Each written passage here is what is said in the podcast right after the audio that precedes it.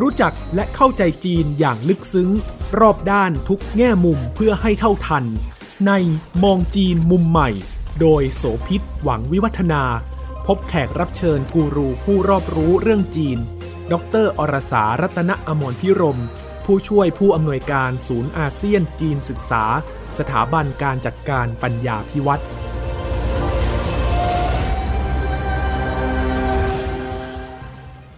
สวัสดีค่ะ ต้อนรับคุณผู้ฟังทุกท่านมาพบกับมองจีนมุมใหม่ทางไทย PBS Podcast ค่ะ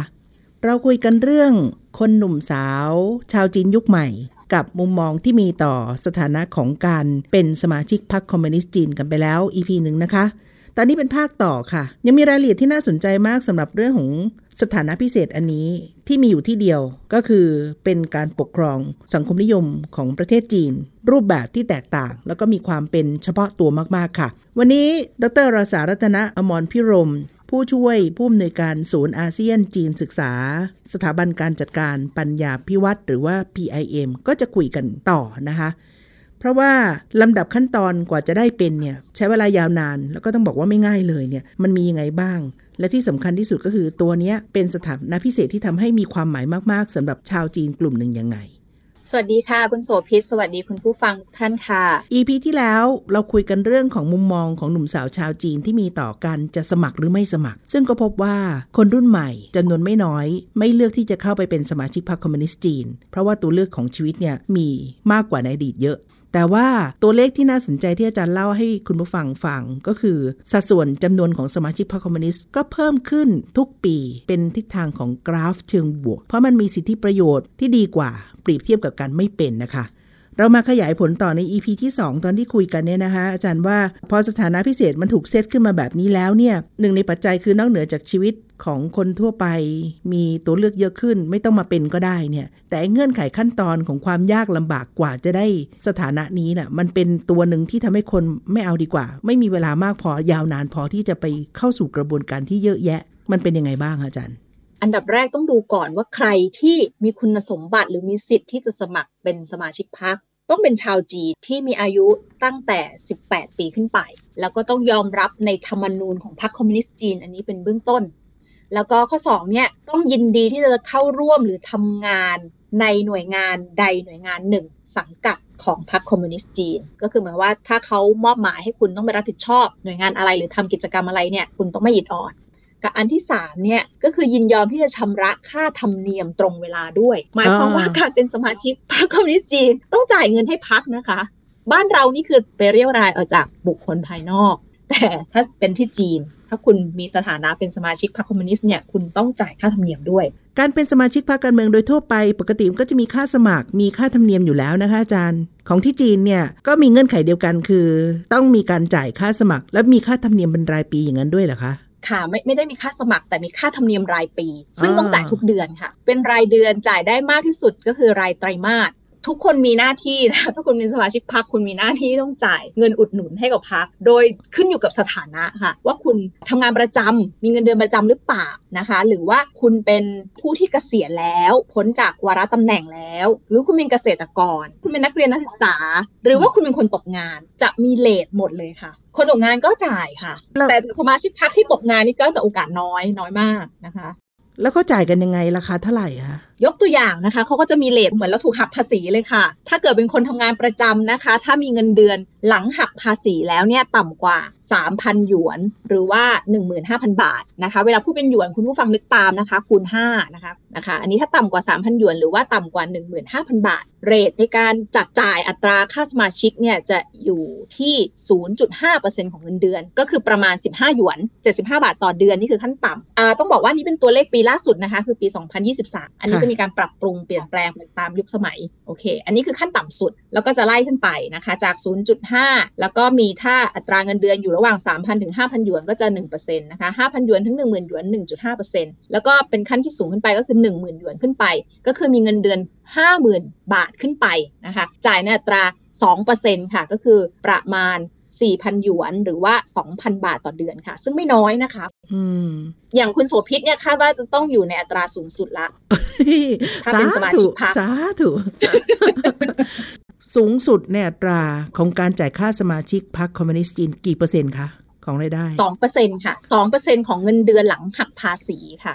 โดยปกติถ้าเกิดว่าเราจะยอมจ่ายอะไรบางอย่าง แสดงว่าคนที่ถูกจ่ายจะมีความคาดหวังว่าต้องได้อะไรกลับมาบ้าง จ่ายเงินเป็นสมาชิกพรรคแล้วก็ได้อะไรกลับมาหนึ่งก็คือเขาบอกว่าถือว่าเป็นคนที่ได้เข้าไปอยู่ในกลุ่มปัญญาชนและคนเก่งๆของสังคมจีนอืมอันนี้คือค่านิยมความคิดหนึ่งนะคะกับอีกอันนึงเนี่ยก็จะแน่นอนเป็นเรื่องของโอกาส ในการไต่เต้าเติบโตเอ่อความก้าวหน้าในหน้าที่การงาน กับอีกอันนึงถ้าพูดในมุมของการช่วยเหลือประเทศชาติก็คือเขาก็รู้สึกว่าเขาก็ได้มีส่วนเล็กๆนะคะในการอุดหนุนการทำงานของพรรคเพราะว่าในมุมมองของคนจีนเนี่ยก็คือเหมือนพรรคเนี่ยเป็นคนที่ดูแลหรือว่าจัดสรรทรัพยากรต่างๆ ของประเทศ อย่างยุติธรรมที่สุดพรรคคอมมิวนิสต์ในฐานะที่เป็นตัวแทนการปกครองของประเทศจีนเนี่ยมีหน้าที่ในการที่จะต้องสร้างความเจริญรุ่งเรือง สร้างความมั่นคง สร้างความปลอดภัยให้กับสังคมมเพื่อให้สภาพแวดล้อมหรือว่าเอ่อระบบนิเวศต่างๆ ในสังคม หรือระบบทรัพยากรต่างๆ ในสังคมเนี่ยถูกจัดสรรอย่างยุติธรรม เมื่อสภาพแวดล้อมของประเทศไปได้ดี ประชากรเนี่ยก็จะเหลือหน้าที่เดียวก็คือทำมาหากินเพื่อเลี้ยงปากท้องของตัวเอง อันนี้ก็คือทัศนะที่คนจีนที่มีความประสงค์อยากจะเข้าเป็นสมาชิกพรรคเนี่ยก็ได้ถูกมองเอาไว้ว่านี่คือสิ่งที่เขาจะได้คืนกลับในการที่เขาเสียเงินจำนวนเนี้ยต่อเดือน เงินเหล่านี้จะไม่มีการคืนกลับมาให้สมาชิกเหมือนอย่างเช่น กองทุนสะสมหรืออื่นใดเลย คือให้แล้วและให้เปล่าไปเลยใช่ไหมคะ ใช่ค่ะ แล้วก็พักก็คือจะเอาไปใช้ในภารกิจหรือกิจกรรมต่างๆ ของพักนะคะ รวมทั้งเวลาที่เกิดวิกฤตของประเทศอ่าอย่างเช่นเราบางทีเราเห็นอ่าอย่างกรณีโควิด มันก็จะมีพวกของใช้ต่างๆ ใช่ไหมคะยูกยาอาหารการกินที่รัฐบาลเอามาอุดหนุนกลับเข้ามาในยามที่ประชาชนเดือดร้อน เราจะสังเกตว่าเวลาที่จีนมีภัยพิบัติ แผ่นดินไหว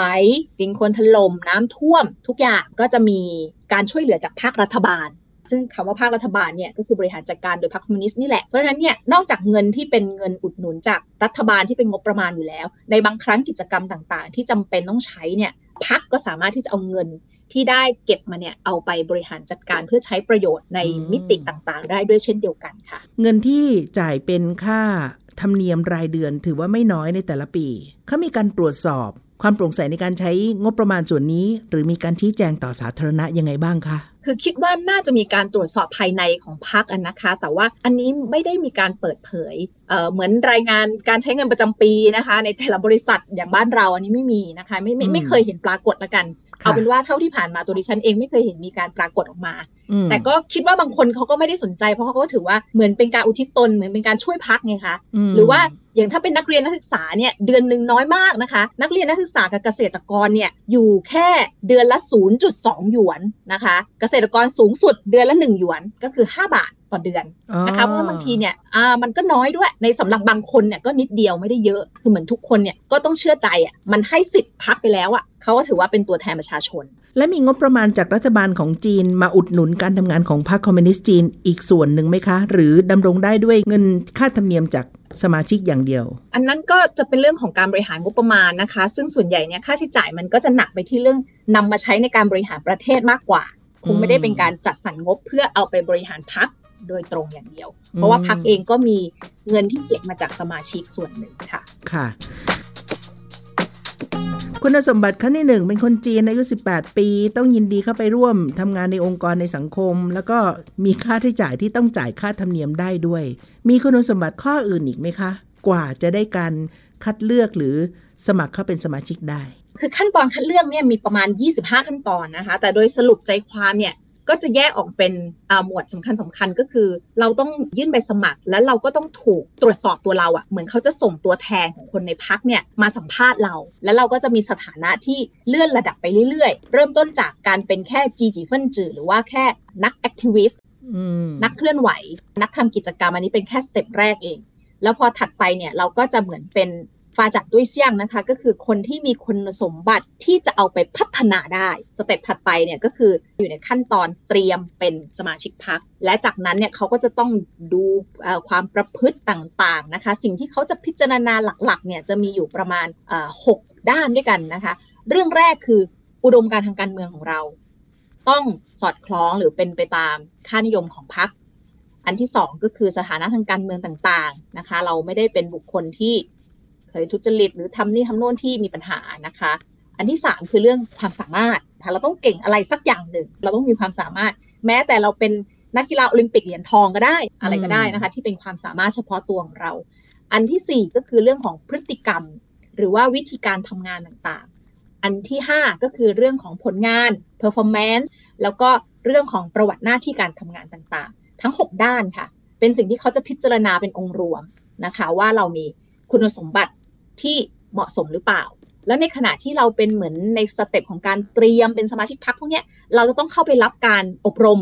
มีการเรียนการสอนต่างๆนะคะ มากมาย เพื่อเหมือนเตรียมความคิดนะคะ เตรียมแนวทางต่างๆ ว่าสอดคล้องไปในแนวทางของพรรคก็เราจะต้องคิดให้เหมือนกับพรรคก่อนนะคะ คิดให้เหมือนกับพรรคจนกระทั่งผู้หลักผู้ใหญ่ทุกคนเนี่ยเห็นว่าโอเค คุณคิดเป็นแนวทางเดียวกับเราแล้วนะคะ ก็ถึงจะได้เข้าเป็นสมาชิกพรรคแบบจริง ๆ 25 ขั้นตอน 25 กระบวนการ แล้วก็มีรายละเอียดที่ซับซ้อนมากเนี่ย แต่ละ คนกว่าจะได้เป็นสมาชิกก็ใช้เวลาค่อนปีหรือเกินปีไหมคะเป็นปีค่ะ เป็นปีและที่สำคัญมีโคต้านะคะ ไม่ได้ว่าทุกคนที่สมัครจะได้เป็นนะอายกตัวอย่างในระดับมหาวิทยาลัยกันที่ตอนที่แล้วก็ได้มีการเกริ่นไปใช่ไหมคะว่าส่วนใหญ่คนที่จะสมัครก็มักจะอยู่ในวัยของช่วงปริญญาตรีเขาอายุสิบแปดใช่ไหมคะหลังจากสิบแปดส่วนใหญ่ก็คือเข้าเรียนในปริญญาตรี ก็จะเป็นกลุ่มวัยรุ่นนี้แหละ เพราะฉะนั้นโคต้ามันก็มักจะมาจากระดับมหาลัย ก็คือเขาอาจจะกำหนดมาว่าในคณะนี้ปีนี้ มีโคต้าของคนที่จะสามารถเข้าเป็นสมาชิกพักจำนวนเท่าไหร่ ซึ่งก็ไม่เยอะค่ะ ก็อาจจะประมาณ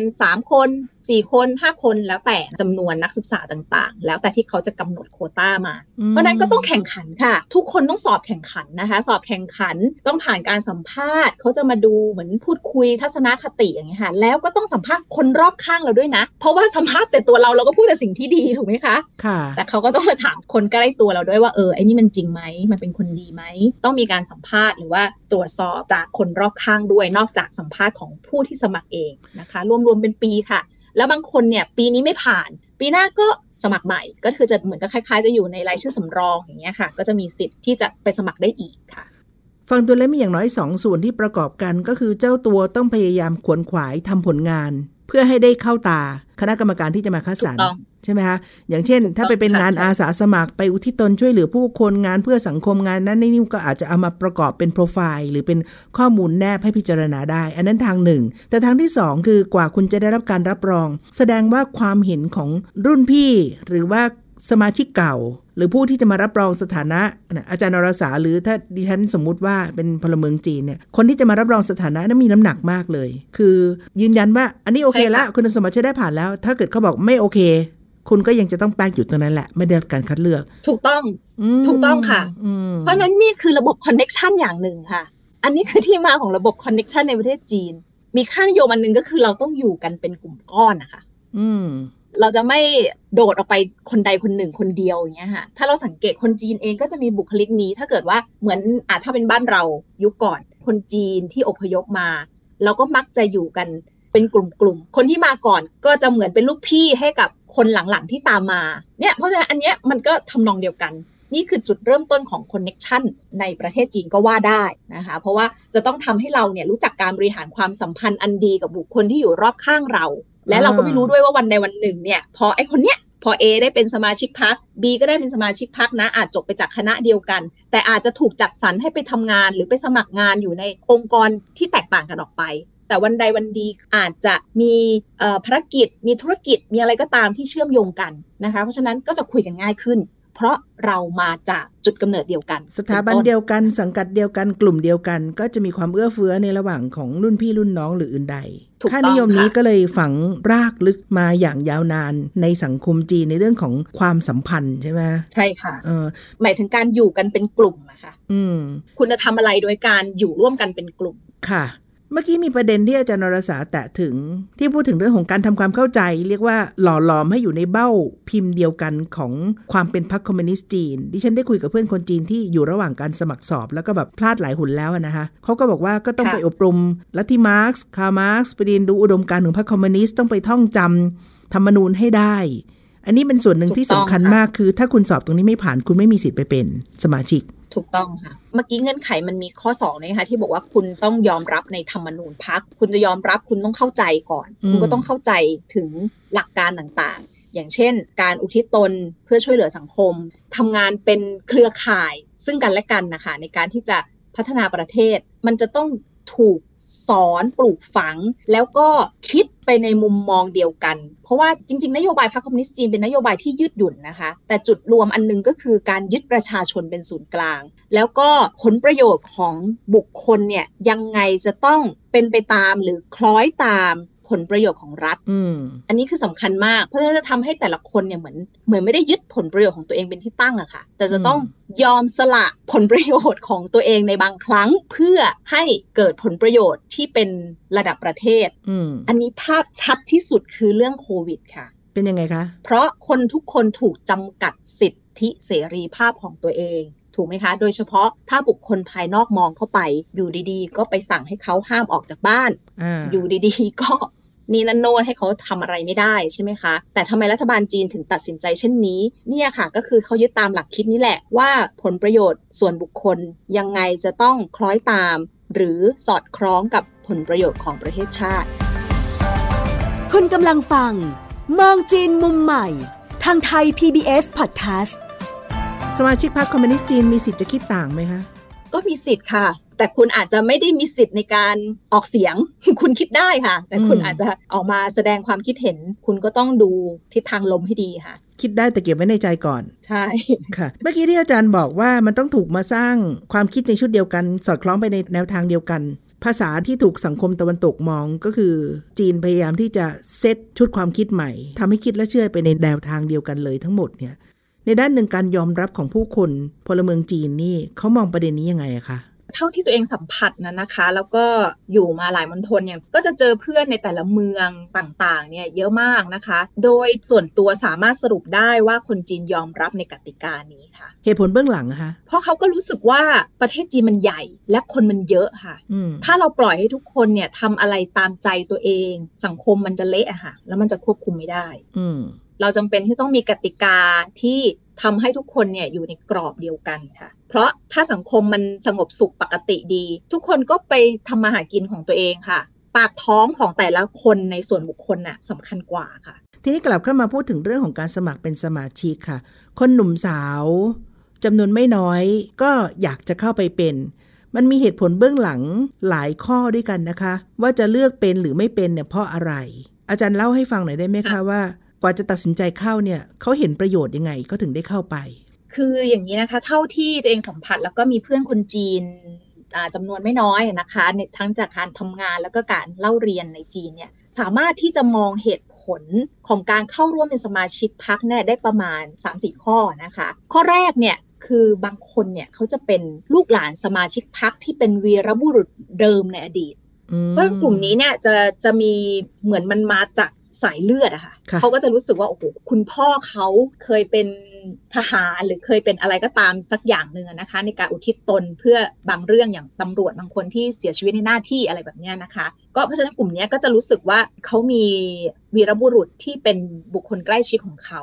เขาอยากจะเจริญรอยตาม หรือเป็นไปอย่างคุณพ่อคุณแม่ของเขานะคะอืมคุณปู่คุณย่าก็ได้ที่เสียชีวิตไปนะคะอีกกลุ่มหนึ่งเนี่ยก็คือมาจากอุดมการณ์ที่ศรัทธาในพรรคจริง ๆ พรรคคอมมิวนิสต์ในจีนเนี่ยบางทีมันก็คล้ายๆเหมือนศูนย์รวมจิตใจของคนในชาติ แล้วก็สร้างชุดความคิดที่จะทำให้คนจีนเนี่ยเหมือนมองมองประเทศจีนไปในทิศทางเดียวกัน บางเรื่องที่เป็นเรื่องกติกาของประเทศ เรื่องของความมั่นคงของชาติเนี่ยเราก็ปล่อยให้รัฐบาลเป็นคนจัดการ ซึ่งคำว่ารัฐบาลเป็นคนจัดการเนี่ยก็คือนำโดยพรรคคอมมิวนิสต์จีน บางคนเนี่ยก็เลยจะมีศรัทธาที่เกิดขึ้นจากพรรคหรือศรัทธาที่เกิดขึ้นต่ออุดมการทางการเมืองในลักษณะแบบเนี้ยจนเกิดความรู้สึกว่าตัวเองอยากจะอุทิศตน เพื่อร่วมเป็นนกลไกเล็ก ๆ ในการขับเคลื่อนประเทศชาติ แต่ในกลุ่มนี้อาจจะมีสับเซตย่อยออกมานิดหน่อย เพราะว่าเราบอกแล้วว่าคนที่จะมีคุณสมบัติเข้าเป็นสมาชิกพรรคเนี่ยมันเหมือนกับมันต้องเป็นคนเก่งนะคะอืมต้องเป็นปัญญาชนต้องเป็นคนที่มีความเป็นสุดยอดอย่างใดอย่างหนึ่ง ก็จะรู้สึกว่าถ้าคนที่เขาเข้าเป็นเนี่ยเขาก็จะรู้สึกว่าเขาเหมือนยืดอกเนาะ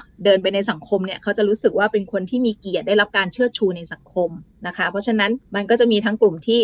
ยึดในอุดมการกับกลุ่มที่อาจจะรู้สึกว่ามันเป็นมันเป็นความเท่เหมือนความเป็นเกียรติอย่างหนึ่งในชีวิตนะคะ ส่วนกลุ่มสุดท้ายก็แน่นอนอย่างที่เราคุยกันมาตั้งแต่ครั้งแรกครั้งก่อนก็คือ มันมีสิทธิพิเศษค่ะ หรือความก้าวหน้าในหน้าที่การงาน ราะฉะนั้นกลุ่มนี้เนี่ยอุดมการณ์อาจจะไม่ใช่ประเด็นใหญ่ในในทัศนะของเขาหรือในเหตุผลที่เขาตัดสินใจเพื่อเข้าเป็นสมาชิก แต่เขาอาจจะมองถึงเรื่องสิทธิพิเศษ หรือความก้าวหน้าในการทำงานในอนาคต โดยเฉพาะถ้าจะไต่เต้าขึ้นไปถึงระดับบริหารค่ะเพราะนั้นก็จะมีประมาณ 3 เหตุผลหลัก ๆ ตรงนี้ค่ะ อาจารย์มีตัวอย่างเสียงของคนรุ่นหนุ่มสาว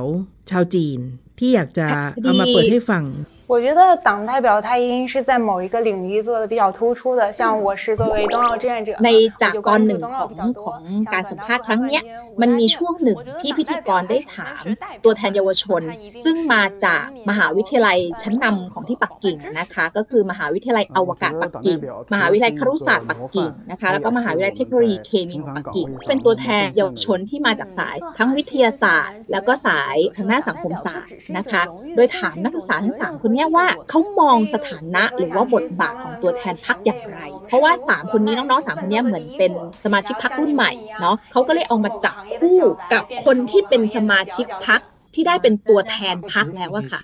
คือสมาชิกพักเป็นสถานะหนึ่ง แต่คุณจะได้เป็นตัวแทนพักหรือเปล่านั่นคืออีกสถานะหนึ่งนะคะ เขาก็เลยเอาเด็ก 3 คนมาจับคู่กับคนที่เป็นตัวแทนสมาชิกพัก ซึ่งทำงานอยู่ในสาขาต่างๆกัน คนหนึ่งเป็นคุณหมอนะคะ คนหนึ่งเป็น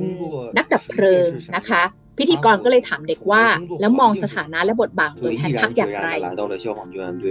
当我穿上这身制服的时候，我的责任和使命就在我的头顶和我的肩上。在二零一七年的时候， 晚上十一点左右，我们接到报警，เด็กสามคนเล่านะคะ คนแรกเนี่ยก็คือบอกว่าเขามองว่าบทบาทของคนที่เป็นตัวแทนพักต้องประสบความสำเร็จในอาชีพการงาน หรือตำแหน่งงานด้านใดด้านหนึ่ง คุณต้องมีผลงานนะคะ อันที่สองเนี่ยก็คือเป็นบุคคลที่ได้รับการยอมรับและสนับสนุนจากคนรอบข้าง อันนี้ก็เชื่อมกับที่เมื่อกี้เราคุยกันตอนต้นถูกไหมคะอันที่สามเนี่ยคนที่เป็นตัวแทนพักเนี่ยนอกจากจะต้องเป็นไอดอลที่ดีให้กับสังคมแล้ว ยังต้องเป็นคนที่อุทิศตนเพื่อประโยชน์ประเทศชาติด้วย说实在的，当时有一点忐忑，但是我想，因为我在之前从来没有接触过这么多的 เพราะฉะนั้นเนี่ยถ้าโดยสรุปแล้วเนี่ยคือการเป็นตัวแทนพักมันไม่ใช่แค่เรื่องของเกียรติยศอย่างเดียวค่ะคุณโสภิตคุณผู้ฟัง แต่ว่ามันยังเป็นเรื่องของที่คุณมีภารกิจและความรับผิดชอบบางอย่างด้วย มันไม่ได้ว่าเป็นสมาชิกแล้วมาเสวยสุขอย่างเดียวเนอะไหมคะแต่ว่าคุณมีภารกิจสิ่งที่คุณต้องทำและรับผิดชอบด้วยเช่นเดียวกันค่ะมันมีลำดับของการคัดเลือกเพื่อเป็นตัวแทนในแต่ละระดับกว่าจะไปถึงขั้นฝ่ายบริหารและเป็นผู้นำของพักยังไงบ้างคะ จะแยกไปตามโคตาเพราะว่าจุดสูงสุดของคำว่าการเป็นตัวแทนสมาชิกพรรคเนี่ยก็คือการได้เข้าไปอยู่เป็นที่ประชุมสมัชชาใหญ่พรรคคอมมิวนิสต์จีน ซึ่งจัดขึ้นทุก ๆ 5 ปี มีตัวแทนประมาณ 2,300 คนนะคะ จากประชากรจีน1,400 ล้านคนนะคะ จะมีตัวแทนที่ไปนั่งอยู่ในสภาประชาชนตรงนั้นน่ะแค่ประมาณ 2,300 คน ทีนี้คัดเลือกมายังไง ก็มาตาม step ค่ะ จีนมีมณฑลหรือว่าเขตปกครองเนี่ย ทั้งหมด 32มณฑลแบ่งไปด้วย 23มณฑลมี 5 เขตปกครองตนเอง แล้วก็มีอีก 4 มหานคร พวกเนี้ยกลุ่มนี้เนี่ยก็จะมีตัวแทนนะคะประมาณ 400ถึง800 คน แต่ถ้าเกิดว่าเป็นในระดับแคว้นนะคะ ก็คือ step ที่ล่างลงไปเนี่ยก็จะมีตัวแทน ประมาณ 300ถึง500 คน แล้วก็ถ้าเป็นระดับตำบลหรืออะไรเงี้ยค่ะ ก็จะอยู่ประมาณ 200ถึง400 คน วิธีการเนี่ยมันจะเริ่มต้นจากหน่วยที่เล็กที่สุด ที่เราเรียกว่าจือปู้หรือคณะกรรมการพักสาขาเนี่ยต้องเลือกก่อนค่ะ ต้องไปเลือกเฟ้นหามาก่อนนะคะ แล้วก็ส่งขึ้นไปให้ผู้บังคับบัญชาที่อยู่เบื้องบน หน่วยเบื้องบนส่งกลับมาค่ะ เป็น suggestion list ค่ะ เป็นรายชื่อแนะนำส่งกลับมาให้เราดูก่อนนะ ให้คณะกรรมการพักระดับสาขาซึ่งเป็นหน่วยเล็กที่สุดเนี่ยดูก่อนว่าโอเคไหม ขณะเดียวกันก็ส่ง suggestion list เนี่ยขึ้นไปที่เบื้องบนอีกทีหนึ่งค่ะ เพื่อให้กลับมาเป็น recommendation list ค่ะ เป็นรายชื่อที่ recommend มาแล้ว พอ recommend มาแล้วเนี่ย ถึงจะเอาไปโหวตหรือว่าเลือกตั้งกันอีกทีหนึ่งเพราะนั้นเราเลยชอบพูดเล่นๆค่ะว่าจีนเนี่ยมันเป็นการเลือกตั้งแบบจัดตั้ง เพราะมันมีการคัดคัดคัดคัดมาเป็น step step แล้วนะคะจนได้คนที่คิดว่ามีคุณสมบัติที่เหมาะสมแล้วถึงจะเอามาโหวตกันค่ะ แต่บ้านเราไม่ใช่ถูกไหมคะ บ้านเราก็คือใครพอใจก็ฉันขอเสนอตัวมาให้คุณโหวตมาให้ประชาชนโหวตอ่าแต่วันจีไม่ใช่คัดมาก่อนค่ะ คัดมาก่อนแล้วว่าดี แล้วถึงเอามาให้คุณโหวตมันเลยเป็นช่องที่ทำให้เกิดระบบของคอนเน็ชันหรือการสารสัมพันธ์อันดี เพื่อจะให้ได้รับการสนับสนุนจากผู้หลักผู้ใหญ่ หรือได้รับการสนับสนุนจากคนรอบข้างในการเชียร์เราว่าเรามีคุณสมบัติพร้อมเราผ่านการพิจารณาแล้วถูกไหมคะถูกต้อง ซึ่งไอ้คำว่าเรามีคุณสมบัติพร้อมเนี่ยแปลว่าไม่ได้ทำงานแค่100วันก่อนเลือกตั้งนะคะอ่าคุณสุพิตเก็ตไหมอ่าไม่เหมือมันนต้องบ้านต่อเราเนื่องนะมันต้องต่อเนื่อง ถูกต้องค่ะมันต้องต่อเนื่องอืมเพราะการประชุม 5 ปีเนี่ยแปลว่าการคัดสรรเกิดขึ้นตลอด 5 ปีนั้นนะคะ กว่าคุณจะได้ไปเป็น 2,300 คนน่ะ คุณไม่ได้ทำงานแค่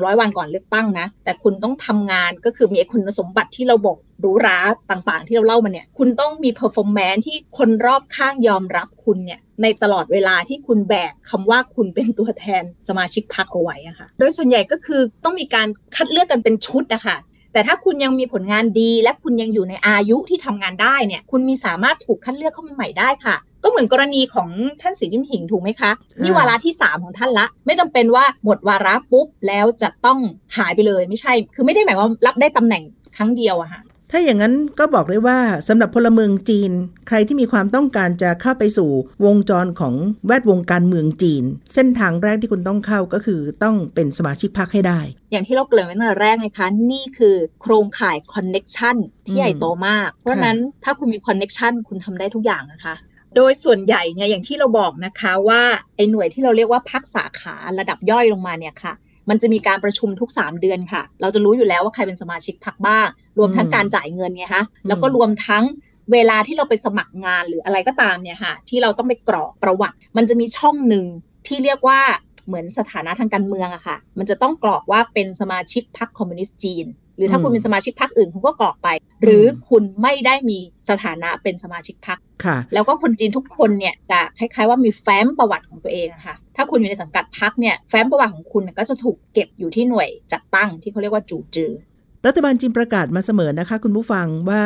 แม้ว่าจะเป็นสังคมนิยม แล้วก็มีพรรคคอมมิวนิสต์เป็นพรรคการเมืองที่มีอำนาจสูงสุดในการปกครองประเทศ แต่ว่าก็เปิดเป็นอิสระ แล้วก็มีความเป็นประชาธิปไตยแบบจีนซ่อนอยู่ ก็คือเปิดโอกาสให้มีพรรคการเมืองอื่นๆ ด้วย เช่นเดียวกัน บทบาทของพรรคการเมืองอื่น ในสังคมจีนนี้เป็นยังไงบ้างคะอาจารย์อรสาคะ จริง ๆ พักอื่น ๆ เนี่ยเขาก็มีนะคะ มีมากถึง 20 พักนะคะ แต่ก็คงเป็นพักเล็กพักน้อย แต่ใน 20 พักเนี่ยมันก็จะมีพักที่เป็นใหญ่ขึ้นมาหน่อยเนี่ยเขาจะเรียกว่า 8 พักนะคะ8พักใหญ่ตัวอย่างเช่น พักแรงงานประชาชนจีนพักสหพันธ์ ประชาธิปไตยจีน คือกลุ่มเหล่านี้ก็คือถือว่าก็ดำรงอยู่นะคะ เป็นความหลากหลายทางการเมืองอย่างหนึ่งของจีน เพียงแต่ว่าพักเล็ก ๆ เหล่านี้เนี่ยจะไม่สามารถเข้าไปสู่ระบอบการบริหารของประเทศจีนได้ค่ะ นั่นหมายความว่าการรวมตัวสังกัดเป็นพรรคการเมืองอื่น ที่ไม่ใช่พรรคคอมมิวนิสต์จีน ก็อาจจะเอาประเด็นเป็นตัวตั้ง เช่น ส่งเสริมเรื่องแรงงาน ส่งเสริมเรื่องสิทธิ์อะไรต่างๆ เป็นแค่ชุดทางความคิดและความสนใจร่วมกัน แต่เส้นทางที่จะเข้าสู่การบริหารปกครองประเทศนี่